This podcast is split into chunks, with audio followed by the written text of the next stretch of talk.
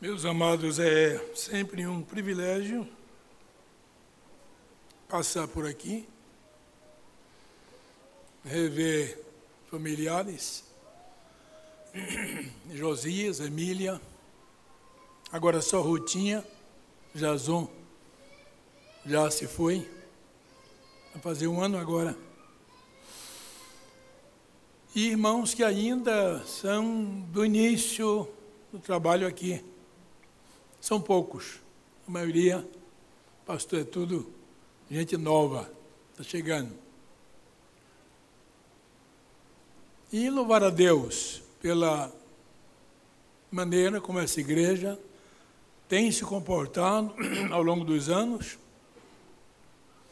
sempre fiel à palavra, à mensagem, ao Evangelho do Senhor Jesus. Agradecer a Deus pela vida pastor Leonardo, a sua esposa, dos filhinhos, do Tiago, embora ausente, mas o coração dele certamente está aqui com vocês. E fazer aqui um reparo, o pastor Leonardo. Hoje de manhã nós estávamos aqui na escola e ele não disse só uma vez, já outras vezes, eu entendo a maneira como é que ele coloca.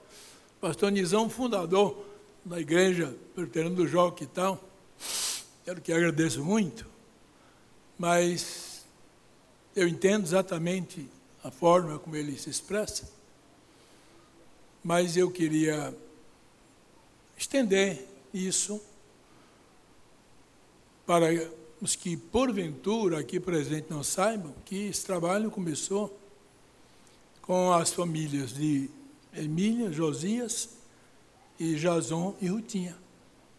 Foi aí que deu início e meus pais, né, que já estavam, Zé Bahia, Zezé Bahia e Dona Ana, que já estavam aqui. Começou ali no Jockey, pertinho onde estão, estamos hoje. E Deus abençoou. Eu fiquei muito feliz quando na quarta-feira, participando da reunião de oração, vi que o templo lá já está desocupado, está tudo aberto, pronto para começar uma nova etapa. E eu espero em Deus que não demore muito, que logo mais vocês voltem para lá. E que Deus continue abençoando o trabalho que a Igreja do Joque tem feito aqui em Teresina, não só no Joque, mas em toda a cidade. Seja uma bênção para o estado do Piauí. Que a graça de Deus não falte jamais a nenhum de vocês. E que haja recursos e meios também financeiros, né? Para construir, porque a construção hoje é coisa cara, mas eu acho que esse investimento tem o seu lugar, tem o seu valor e Deus vai se agradar. Não precisa luxo, mas uma casa bonita, construída e dedicada para o Senhor, eu acho que isso agrada a Ele. Então, o melhor que puderem fazer, façam. Façam, porque Deus merece muito mais. Eu lembro que quando eu estava ainda namorando a dona Isis, fui fazer uma visita à Guerra da Capum, em Recife, Guerra Batista, igreja grande, tempo bonito, alguns aqui conhecem. E o pastor era o pastor Munguba Sobrinho. E o templo, naquela época, ainda tinha algumas coisas para serem terminadas. E ele estava falando sobre precisava fazer para concluir. Ele disse, irmão, se depender, eu um homem muito crente, mesmo pastor batista daqueles bem radicais, sabe? Tal, mas ele disse, se dependesse de mim, essas escadarias, que é um templo lindo, bonito, grande, não seria do nosso mármore daqui, seria de mármore de Carrara, importado, lá de Portugal. E ele foi então dizendo, não é? E tudo mais, mostrando que, com reflexo também no Velho Testamento, que quando Moisés disse, olha, vamos construir o tabernáculo, embora que era uma coisa cíclica também, que tinha um fim, depois o templo iria substituir aquele tabernáculo. Chegou o um momento que Moisés disse, não tragam mais nada, porque já tem de sobra. Eles tiravam os pendentes, os colares, em casa tinha ouro, eles traziam. Deus sempre aquinhoou de uma forma extraordinária essa, né, essa nação eh, judaica.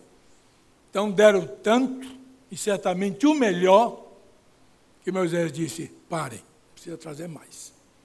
E deve ter terminado tudo e sobrado muita coisa. De maneira que eu fico feliz pelo desenvolvimento desta igreja, como de outras igrejas que nasceram também no nosso ministério. Eu tenho acompanhado todas elas por aí, desde a Bahia, e graças a Deus elas têm ido bem, os pastores têm se havido muito bem também, e nós só temos que louvar a Deus. Mas eu disse ao pastor Léo que eu ia dar uma palavra sobre o Salmo 23. Eu até já falei sobre esse salmo aqui, uma outra vez, no passado, mas como tudo hoje é novo aqui, e como não se bebe água duas vezes né, no mesmo rio, nem se prega a mesma mensagem duas vezes da mesma forma, é porque a palavra de Deus é rica e, e nos enriquece em tudo. Eu li que um pregador americano, quando eu estava lá no seminário, naqueles, ah, vendo aquelas notas lá de poemênica, de ética cristã, um pastor nos Estados Unidos pregou 10 anos sobre o Salmo 23. 10 anos sobre essa beleza aqui de texto bíblico.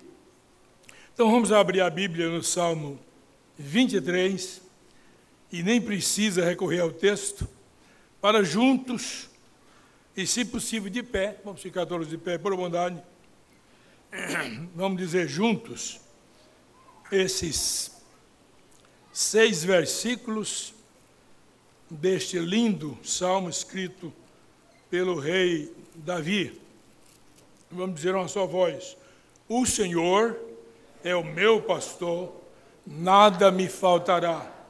Ele me faz repousar em pastos verdejantes, leva-me para junto das águas de descanso, refrigera minha alma. Guia-me pelas veredas da justiça, por amor do seu nome. Ainda que eu ande pelo vale da sombra da morte, não temerei mal algum porque tu estás comigo. A tua vara e o teu cajado me consolam. Preparas-me uma mesa na presença dos meus adversários. Unge-me a cabeça com óleo, o meu cálice transborda. Bondade e misericórdia certamente me seguirão todos os dias da minha vida, e habitarei na casa do Senhor para todos sempre. Amém. Cura sua cabeça um instantinho. Pai bendito, agora pelo teu Espírito, Mestre iluminador, abre, esclarece, ilumina o nosso coração, o meu coração, coração de cada um aqui nesta noite, para a boa compreensão da tua santa e inspirada palavra. Em nome de Jesus. Amém. Se assentem, meus irmãos. Meus amados irmãos, contenta-nos saber que no meio de tantas angústias e sofrimentos que nós passamos aqui embaixo, todos nós, não é só a Emília, não é só aquele irmãozinho que está aqui, não é só aquele pastor, o Cipiano, que você falou hoje, agora à noite também. Todos nós mas contenta-nos saber que há um pastor, por excelência, que cuida de nós, que nos sustenta a mão e diz: Eu estou com você, eu estou contigo. Que nos firma os pés no caminho que Ele mesmo traça e já mostrando o alvo que vai ser alcançado. Só olhe. Segura a minha mão, porque antes eu já estou segurando a sua. Vamos juntos. Davi, neste Salmo 23, que segundo se diz, é uma das mais belas poesias da literatura mundial. Salmo 23 em hebraico. Aliás, na Bíblia não tem só essa poesia, classificada uma das mais lindas, mais belas. Tem também a mais bela história da literatura mundial. Hoje falou-se aqui de algumas histórias. Parece que a gente não lembrou da história de José do Egito. Está aqui. É uma das mais lindas histórias da literatura mundial. Então, este salmo, que é um lindo texto, traduzido hoje em tantas línguas, mas principalmente no original hebraico, de seis versículos apenas, traça um perfil do homem aqui no mundo, passando por várias experiências e depois tendo a visão da morada celestial. Davi começa aqui e termina lá. Bondade, misericórdia, certamente me seguirão todos os dias e habitarei na Bet El Shaddai, né? na casa do Pai de Deus para sempre. O pastor, por excelência, apresentado por Davi neste salmo, carrega consigo algumas qualidades, alguns adjetivos, e eu queria rapidamente relatar, relatá-los aqui, de acordo com cada versículo. São sete, embora sejam seis versículos, mas é porque o quarto, quinto versículo, aliás, o quarto versículo, nós temos duas qualificações aí para esse pastor. Então, o primeiro adjetivo que Davi apresenta aqui para o pastor, que ele conhecia, não só de ouvido, de ouvir, mas de fato e de verdade, é que ele é um pastor provedor. Provedor. Segundo, é que ele é um pastor condutor. Provedor. E o que mais? Condutor. Depois ele é um pastor tranquilizador. Vamos ver de cima? Primeiro é provedor, depois condutor, agora tranquilizador. Depois ele é um pastor encorajador. Encorajador. Depois ele é um pastor consolador. Em seguida, um pastor conciliador, para concluir com um pastor galardoador. Então ele é provedor, condutor, tranquilizador, encorajador, consolador, conciliador e o que mais? Final, galardoador. Bondade, misericórdia certamente me seguirão todos os dias e depois habitarei na casa do Senhor para sempre. O Senhor, ele começa, é o meu pastor. E de nada tirei falta. É a melhor tradução. De nada tirei falta. Perguntaram a Russell Shedd, em certa ocasião, doutor Shedd, Shedd morreu faz uns três anos. Doutor Shedd, alguns aqui conhecem Reverendo Shedd, qual é a palavra mais importante do Salmo 23? Ele que sempre teve aquela resposta calma, tranquila, mas muito de pronto disse: é a palavra nada. Nada. O Senhor é meu pastor, nada me faltará. Se não falta nada, é porque nós temos tudo, o que nos é necessário. Hoje de manhã nós estávamos falando aqui, o pastor Leonardo está dando aula sobre Abraão. E eu digo, será que ele vai chegar lá? E no final ele chegou. Né? Chegou rapidamente. Uma das coisas que mais impressionam nessa questão da providência de Deus está relacionada a Abraão, o patriarca da fé, chamado pai da fé. Quando Deus lhe pediu o único filho, e a gente sabe que essa história tem muito a ver com Jesus, como unigênito de Deus, que se sacrificou por nós, mas queria provar a fé daquele patriarca.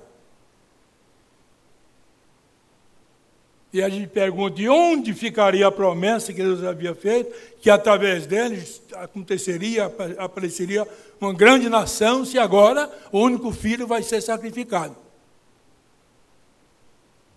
Mas a história bíblica, ela é clara, talvez não seja compreensiva em todos os seus, seus meandros, os seus detalhes, mas porque, entre outras coisas, Abraão Acha até que no coração ele sacrificou o próprio filho, não negou ao pedido de Deus, mas Hebreus, que conta inclusive uma parte da vida dele como um dos heróis da fé, diz que ele ia sacrificar o filho, ou sacrificou o filho no coração, porque sabia que Deus iria ressuscitá-lo. Ele tinha essa segurança. Mas o que é que me chama a atenção em relação ao que Davi está dizendo aqui. O Senhor é o meu pastor e não vai me faltar nada, de nada se tirei falta. É que quando o menino, talvez com seus 10, 12 anos, acompanhando o pai, já idoso, daí ele mesmo levar a lenha, né, do sacrifício no ombro. O pai com o cutelo na mão, facão, e outros apetrechos mais, até que chegar àquele lugar, que é o Monte Moriá, lá em Jerusalém. E ali ele pôs a lenha sobre certamente uma pedra, como altar, deitou o filho, mas antes o filho tinha perguntado, que de manhã foi lembrado aqui: Meu pai, aqui está o cutelo, aqui está a lenha, está o fogo, levaram o fogo também. Mas onde está o animal? Que ele via Abraão fazer essas coisas. Onde está a vítima para ser sacrificada? E a resposta do velho qual foi? Nós sabemos: Deus proverá. Deus proverá. Mas Deus proverá como? um deserto. De ninguém. Mas quando o filho é deitado sobre a lenha, e o cutelo é erguido, é levantado, para aquele golpe final, uma voz brada: Abraão, Abraão, não faças isso. Deus ali já tinha recebido o sacrifício de Abraão. Não acha, pastor? O coração.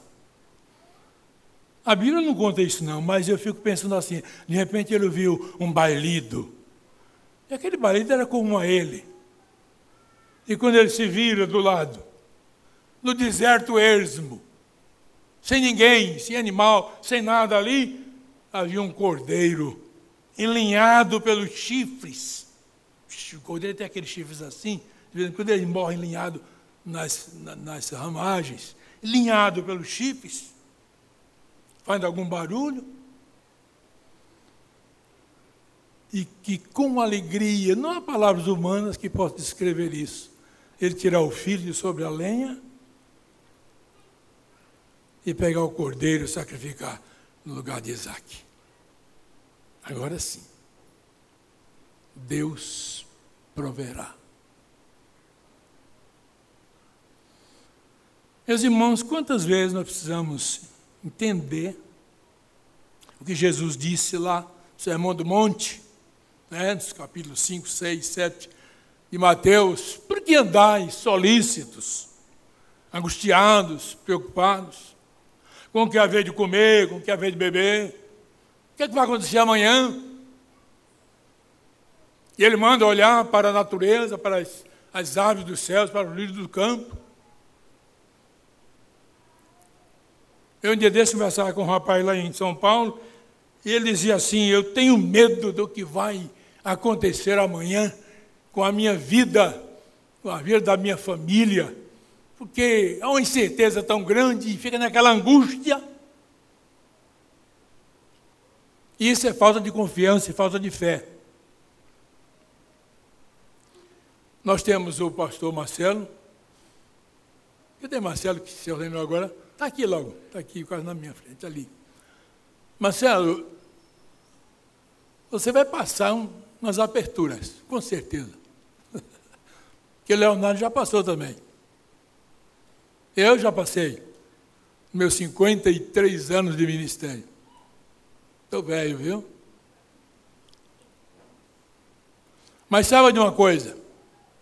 Eu me lembrava agora ali sentado, que quando eu fiz 50 anos de ministério, já estava lá em São Paulo, na igreja de Pinheiros, ajudando o pastor Ival. O pastor Ival disse, olha, pastor, 50 anos, então quem vai pregar hoje noite é o senhor. Vai uma palavra para a gente conte.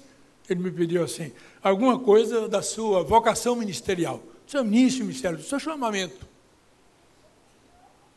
Eu disse, está certo. Do lado também estava o pastor Hernandes. E eu me lembrei de dizer naquela ocasião que quando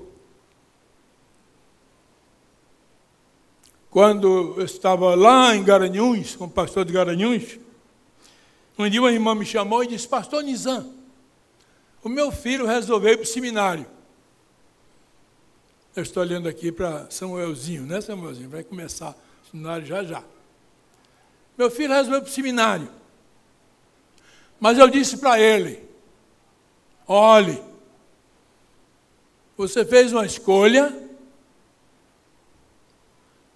mas se prepare. Porque você pode morrer de fome, viu? Ele disse, mas não é possível um negócio desse. você pode morrer de fome. Sentei com ela. Procurei orientar. Então, eu contando essa história lá em Pinheiro, levantou-se depois, pastor Hernandes, para orar, e disse, irmãos, a história do pastor Lisão parece com a minha tem muita semelhança com a minha. E eu tenho muitas experiências. E sabe de uma coisa? O que eu tinha dito também. Deus nunca me deixou passar fome, nem comprar sapato por meninos, nem educar os meninos, e até sobrar algum dinheirinho para fazer alguma viagem. no momento de férias.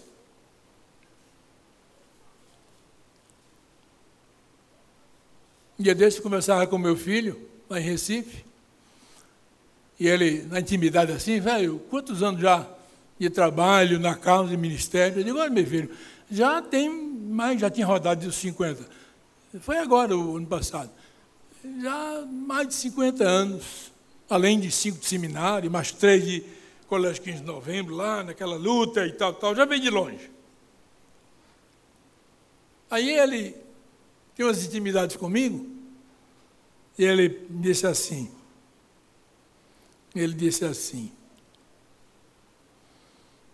quantos anos em cima de um carro? Eu disse, eu tive a bênção de começar o ministério naquelas épocas passadas, já com um carrinho, já com um fusquinha.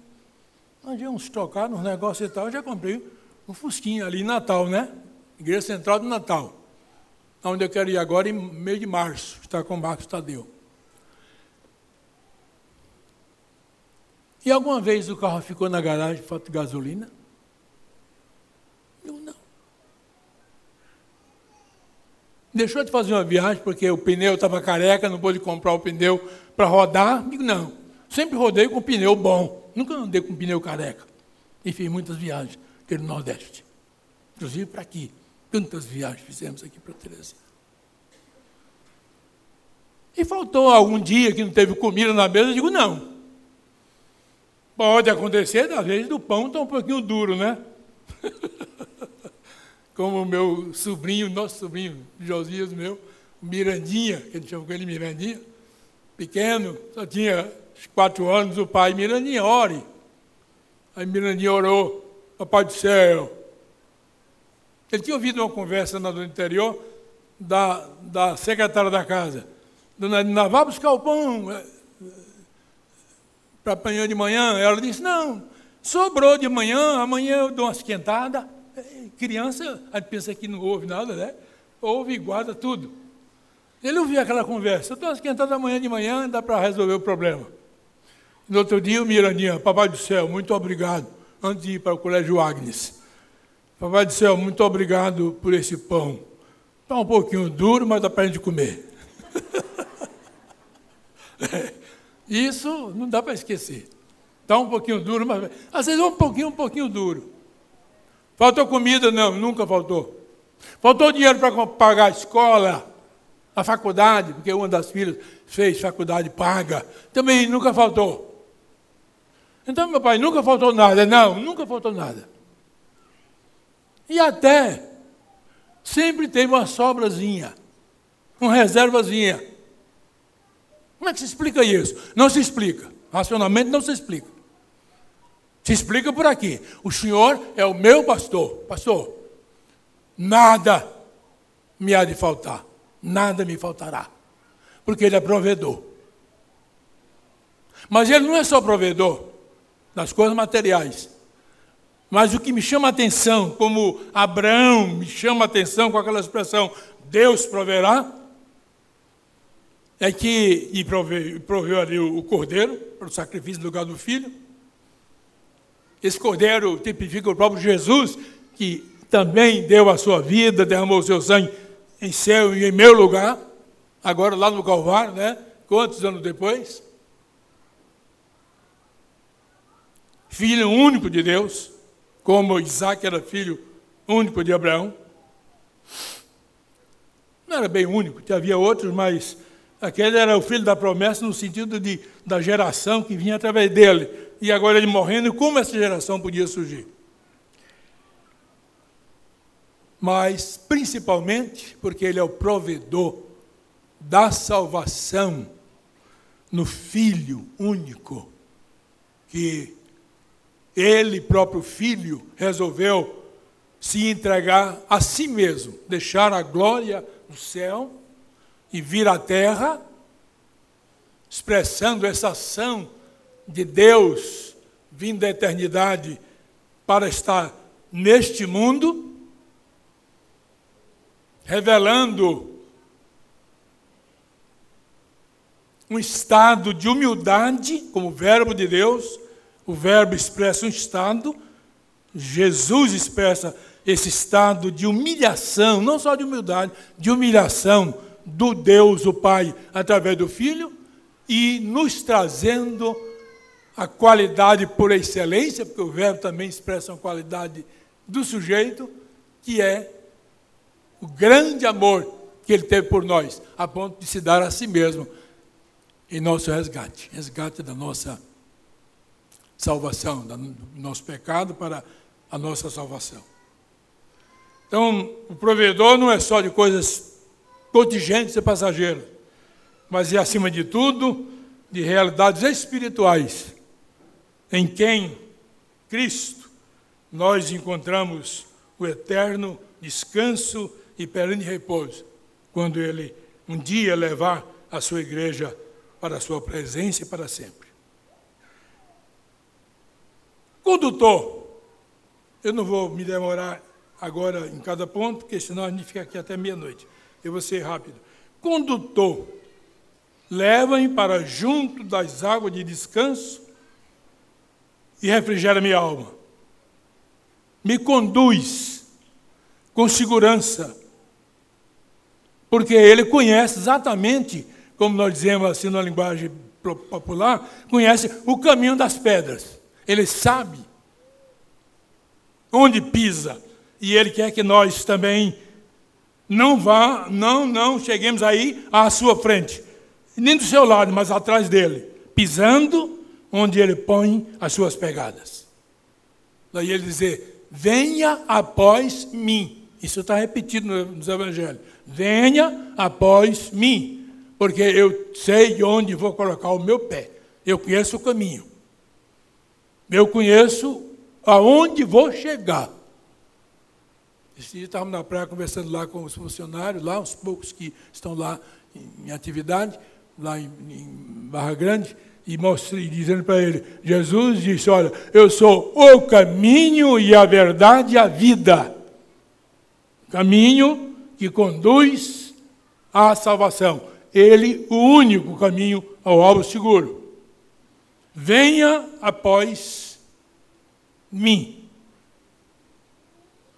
Então nós entendemos, meus irmãos, que quando Moisés, é, é, Salomão, Salomão no capítulo 22, verso 6 de Provérbios diz assim: ensina, educa, conduz, é tudo a mesma coisa, a criança no caminho em que deve andar.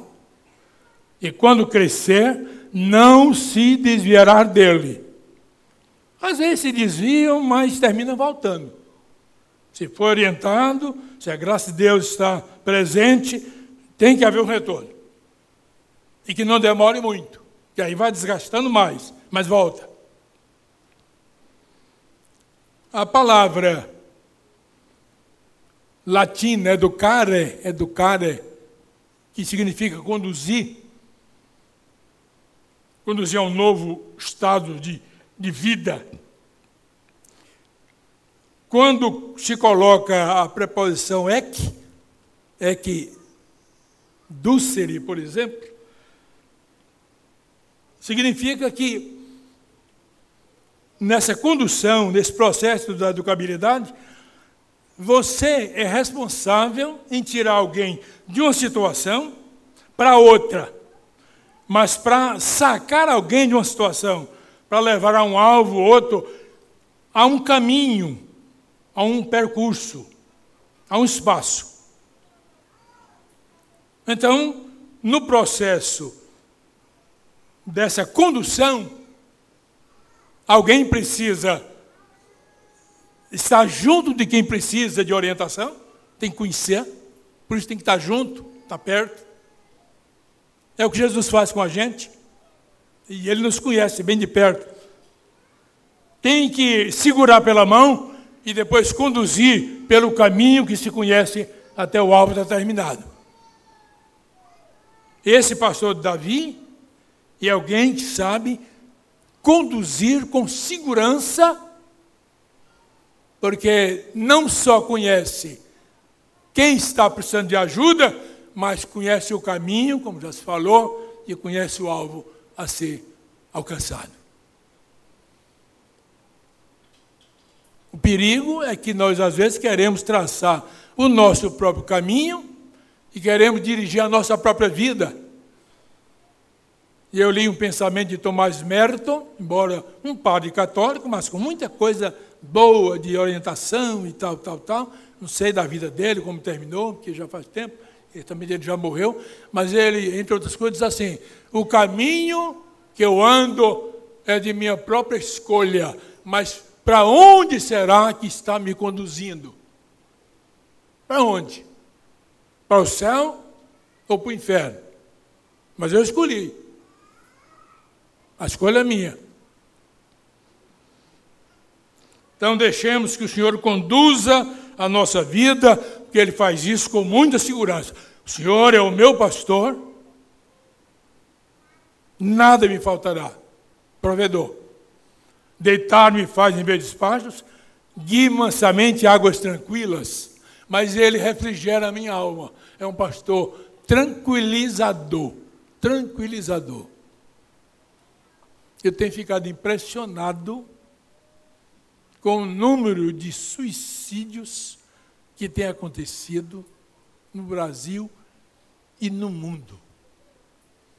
A gente já sabia disso, mas um dia desse eu li uma reportagem da Suécia sobre este assunto. Até despertado por uma pessoa que estava conversando conosco, comigo, e a, me deu esse, esse material. É uma coisa absurda.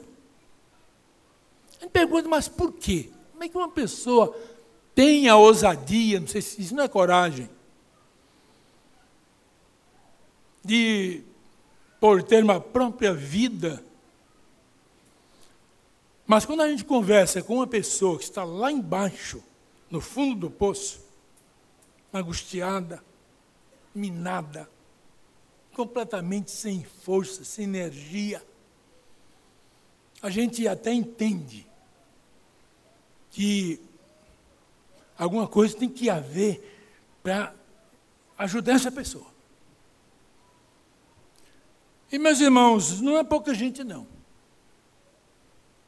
Eu vi também um dia desse que, e aqui tem médico, Marcelo e outros mais, sabem disso, que o consumo de tranquilizantes pelas pessoas, pelas famílias, a venda nas farmácias hoje, é uma coisa absurda.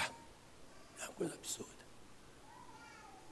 A pessoa não dorme, não descansa. Eu conheci um homem em Natal que disse assim: Eu vivo angustiado, os olhos, duas postas de sangue vermelho, porque eu não durmo e não há mais comprimido que me faça dormir.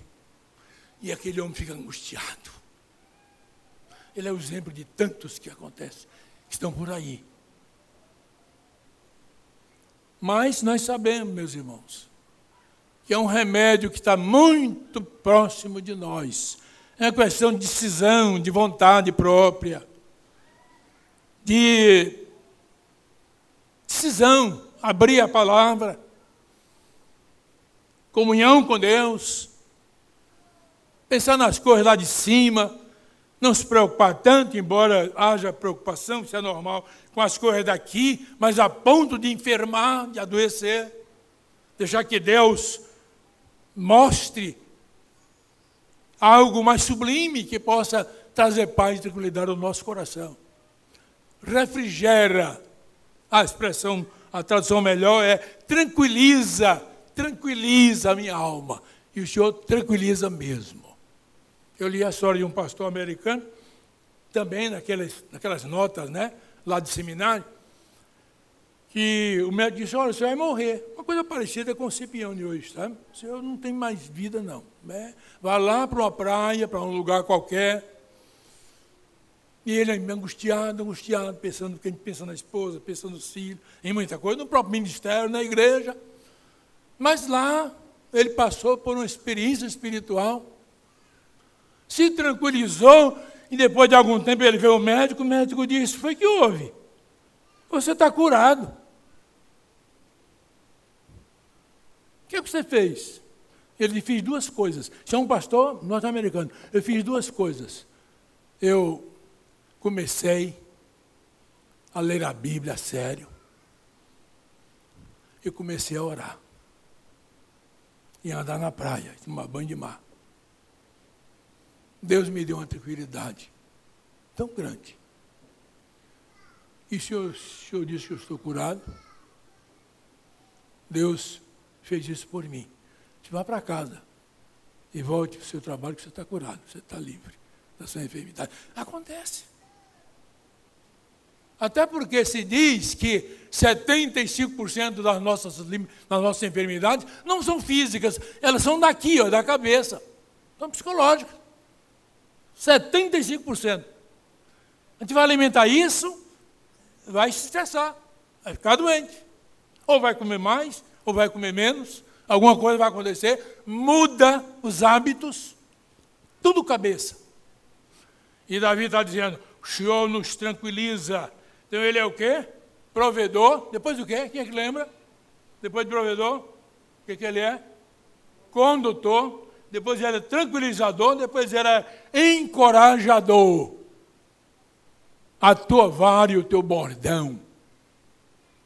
Teu cajado e o teu bordão. O cajado é aquele que tem uma volta assim, para ser mais prático. E bordão não tem volta, é aquele pauzão é comprido, aquele cacetão que, que, que o, o, pastor usa, que não tem aquela volta. Cajado, bordão, ele usa um outro. A tua vara e o teu cajado me consolam. E é interessante notar que cajado e vara, muitas vezes, é instrumento de disciplina para a ovelha que está atrás malhada, saindo, o pastor vai lá e dá uma pancada de um lado, dá do outro e tal, mas muitas vezes, aquela volta que a gente sabe, já ouviram falar isso muitas vezes, aquela volta que o cajado tem assim, né, feito um cabo de sombrinha, de, de guarda-chuva, é para enganchar no pescoço da ovelha que está caída no abismo e puxar lá para fora. Consola. E muitas vezes Deus abre uma ferida na gente para nos mostrar essa realidade. Precisa passar por isso. Eu sei de um rapaz que deixou um bilhete no hospital para a família, estava já se ultimando, a família não chegava, me deu um papel para escrever, escreveu alguma coisa e colocou lá embaixo, bendita enfermidade. E a família então pegou esse papel e leu, porque ele estava agradecendo a Deus pela enfermidade Deus tinha permitido a ele, que foi através da enfermidade que ele voltou para confiar no Senhor e agora ele estava seguro da sua partida. E a família ficou confortada com isso. Bendita enfermidade. Eu trouxe aqui o inário. Não é o inário, é o antigo Salmos e Hinos. Quem é que conhece esse antigo Salmos e Hinos? Dona Olga? Já cantou aqui? Jorge conhece, Emília também, né? Os nossos pais, Tiaguinho. Salmos e Hinos. Eu fiz de trazê-lo aqui. Trouxe e trazer para Josias, que ele pediu tempo, mas demorei demais em encontrar isso aqui. Aí ele já conseguiu outro. Acho que eu volto com esse ou tal. Se eu puder voltar, é até bom, porque é relíquia para mim. Mas eu trouxe propositadamente aqui, porque dentro desse excelente pastor que consola a nossa alma nos momentos aflitivos porque atravessamos, de perdas irreparáveis, humanamente falando. Quando um outro irmão meu, não foi o Jason, curioso que eles têm alguma, tinham alguma coisa em comum. Por exemplo, Josafá, que a gente na intimidade caseira chamava Josa, que faleceu aos 24 anos por afogamento na cidade de Floriano bem ali, ao lado da cidadezinha naquele tempo, estou falando há mais de 50 anos, eu estive lá naquela ocasião, eu ainda bem jovem, começando o seminário lá em Recife, para sepultar o meu próprio irmão. Sepultei um lá e vim sepultar o outro aqui, junto com o pessoal, foi Jason, agora um ano atrás. Então, quando o Josafá faleceu, está sepultado lá em Floriano, onde o Jason passou agora os últimos anos lá também, em contato com a cidade, construindo, ajudando lá um bocado de coisa e tal, tal, tal. Coisas de Deus que a gente não sabe explicar. Então Josafá está lá, sepultado. Eu voltei para Recife. Fui em casa, depois voltei para o seminário, para recomeçar o segundo semestre, no ano de 60 1963, 1963, imagine quantos anos faz. E aí, depois de uns dois meses, eu disse: Eu vou em casa ver minha mãe novamente. Peguei um ônibus, cheguei perto de meio-dia, a porta da casa da frente sempre aberta, peguei o trinco, sou na maçaneta, entrei, e ninguém em casa os meninos certamente os mais novos, inclusive Josinha no colégio. Eu fui andando, andando, a casa era comprida. E eu vi uma vozinha cantando. Eu me aproximei, ela não percebeu. E eu cheguei por trás e disse: Cantando, hein? Ela se virou para mim, as lágrimas escorrendo, de quatro em quatro ela ali no tanque, lavando alguma coisa, olhou para mim, me abraçou e disse: É, cantando, filho, para tentar diminuir o sofrimento e as mágoas do coração.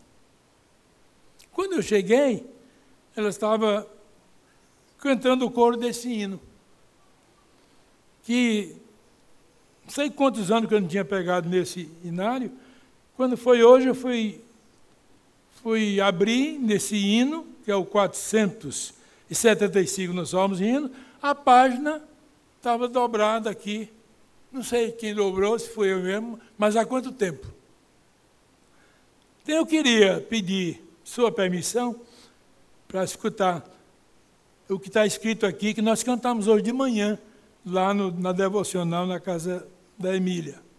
Sei que o melhor amigo é Cristo. Eu poderia hoje aqui tirar a palavra amigo e colocar pastor. Sei que o melhor pastor é Cristo. Quando a tempestade assalta a fé, pronto estende a sua mão, tranquiliza o coração, sim, o melhor amigo, o melhor pastor é Cristo. Jesus é o melhor amigo. Repreende quando sou e me anima com vigor. Sim, o melhor amigo é Cristo. Que fiel amigo, que fiel pastor, tenho em Cristo, nele encontro amor, consolo e paz. No seu braço esperarei, nem um golpe, é a expressão mais antiga que original, nem um golpe temerei. Sim, o melhor amigo é Cristo. Minha alma segue o vale escuro, desce o corpo às águas do Jordão, da passagem dessa vida para outra. Não receio, pois Jesus, salvo a pátria, me conduz. Sim, o melhor amigo é Cristo. No paraíso, eterno, junto com os queridos transformados já, este canto de louvor entoaremos ao Senhor. Sim, o melhor amigo, o melhor pastor é Cristo. Jesus é o melhor amigo. Do pecado me salvou, para os céus me preparou. Sim, o melhor amigo é Cristo. Se consolando em momento ainda de dor, de muita aflição, porque eu entendo que a morte de um filho, jovem no começo da vida, com um brilhante futuro promissor pela frente, crente também, porque era um jovem compromissado com as coisas de Deus, naquele momento ele era um presidente de uma mocidade da primeira igreja lá, presbiteriana do Recife. Espero que Deus o tenha tomado. Mas foi ajudar um colega a se salvar e Deus permitiu que, mesmo os dois tendo se afogado, um foi salvo, mas o, o nosso irmão é, não foi retirado. E aí subiu para a presença de Deus. A mãe cantando, se consolando com esse pastor que sabe muito bem consolar. Então, de, de, vamos pegar de trás é, é provedor, é condutor, é tranquilizador, é encorajador, é consolador, é conciliador e é galardoador. Quando se fala encorajador, eu já, agora estava vendo aquele evento, e eu vou já concluindo, aquele evento de quem? De Gideão. Gideão. Gideão era um juiz de Israel, como nós sabemos. Um dia ele precisava lutar contra os amonitas, estavam lá invadindo os termos, as terras. E aí se apresentaram 32 mil combatentes. 32 mil combatentes. Ele olhou para aquela multidão, Deus já havia dito a ele: olha, tem muita gente aí, Cuidado. Tem gente demais, pela expressão que Deus usou. Aí Gideão se levantou e disse assim: quem for tímido e covarde e medroso, que voltem. A gente pensa que alguns só se levantaram e saíram. Nada! Foram 22 mil dos 32, só ficaram 10 mil. E dos 10 mil, o senhor disse ainda, tem gente aí que não está preparado para guerra. Faz-os descer a água e eles desceram a água, começaram a beber água. E aí uns metiam a cara na água, esqueciam a arma, esqueciam tudo, não estavam vendo nada que estava é, acontecendo ao redor.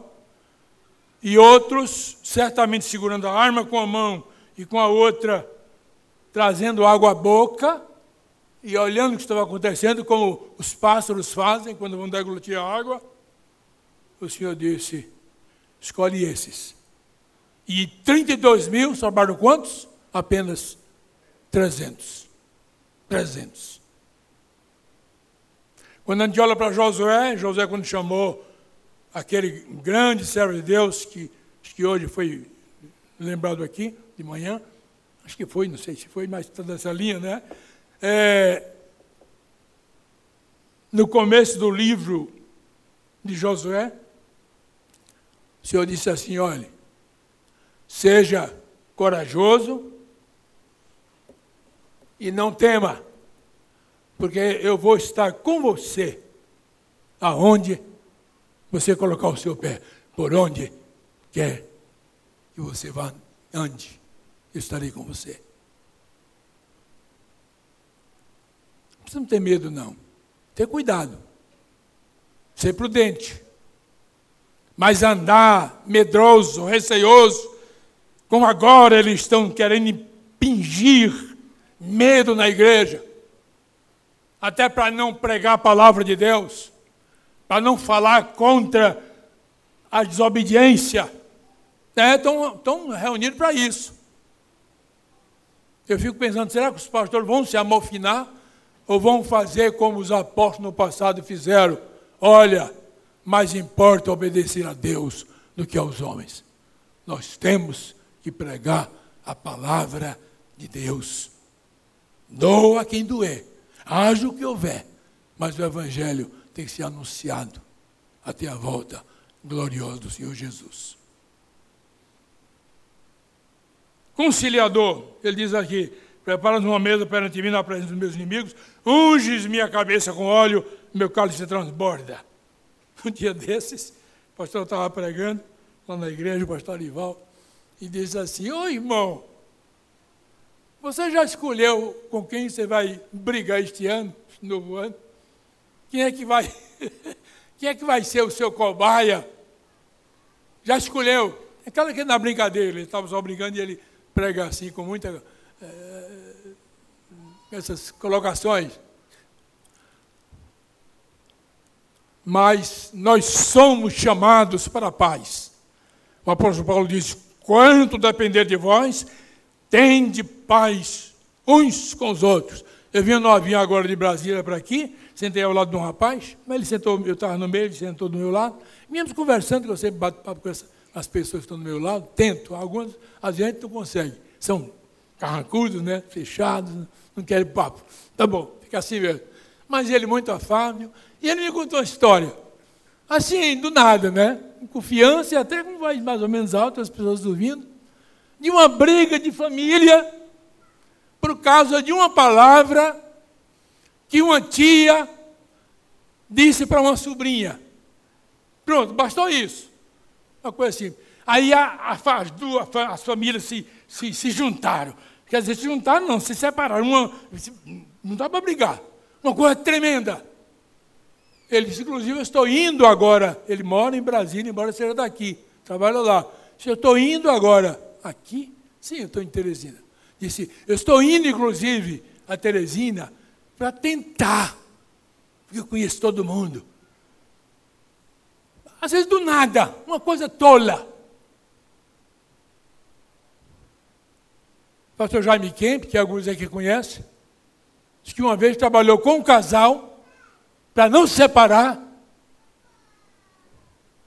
porque ele diz isso na mensagem dele. Porque de manhã, quando levantar para fazer a toalete, né? Escovar a boca, escovar os dentes, o, o marido, jovem ainda, espremia a pasta, pegando o fundo da pasta aqui, para sair o creme em cima.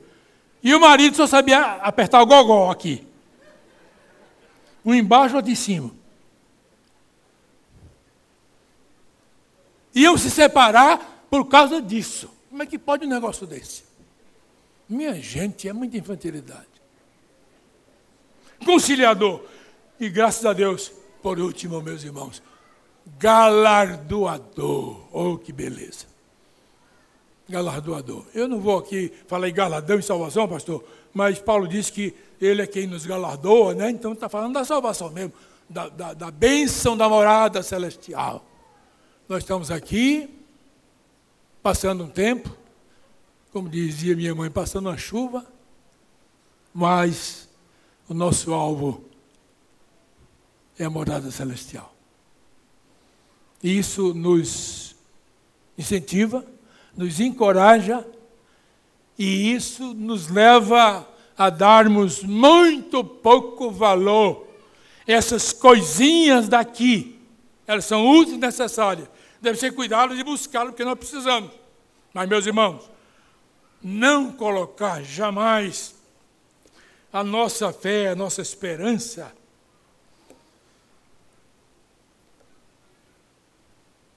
no que está aqui. Nossa herança está lá. Está lá em cima. É como diz Davi no Salmo, mesmo Davi no Salmo 16, é muito linda a minha herança. Não é essa herança daqui, não. Não é casa, não é nada daqui. Não é casa de praia, não é carro do ano, né? Nossa herança é a morada que está lá em cima, para onde Deus está nos chamando e nós precisamos olhar bem mais para cima do que aqui para baixo. Bora olhando para baixo, mas com o coração sempre em cima, nas alturas, que é para onde Deus quer nos chamar e já já nos levar a todos. Vamos ver se, não vou nem abrir aqui não, mas vamos ver se a gente, lembra. Em Homero, vamos ver. Primeiro, o que é que foi? Foi pastor provedor, né? Prover todas as coisas, principalmente a salvação. Depois é um pastor o quê? É condutor, né? Toma a mão da gente e nos leva pelo caminho certo para o alvo seguro. Depois ele é o quê? Tranquilizador. Refrigera a minha alma. Né? Depois ele é um pastor o quê? Consolador. Leva o filho, leva a mulher, leva o marido, leva quem fica, se consola. Até porque um dia todos estaremos juntos lá em cima. Depois ele é um pastor, o quê? Encorajador. Tua vara e teu cajado me consolam. Em seguida ele é o quê? Pastor? Hein? Conciliador. Junta as pessoas. Não vai morrer por causa da pasta, não, né?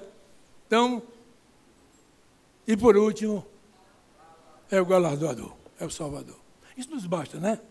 Por isso, nos contenta saber que é um pastor que cuida de nós em todas e quaisquer situações difíceis que nós atravessamos. O Senhor é o meu pastor e nada me faltará. Amém. Irmãos, vamos colocar de pé, vamos cantar.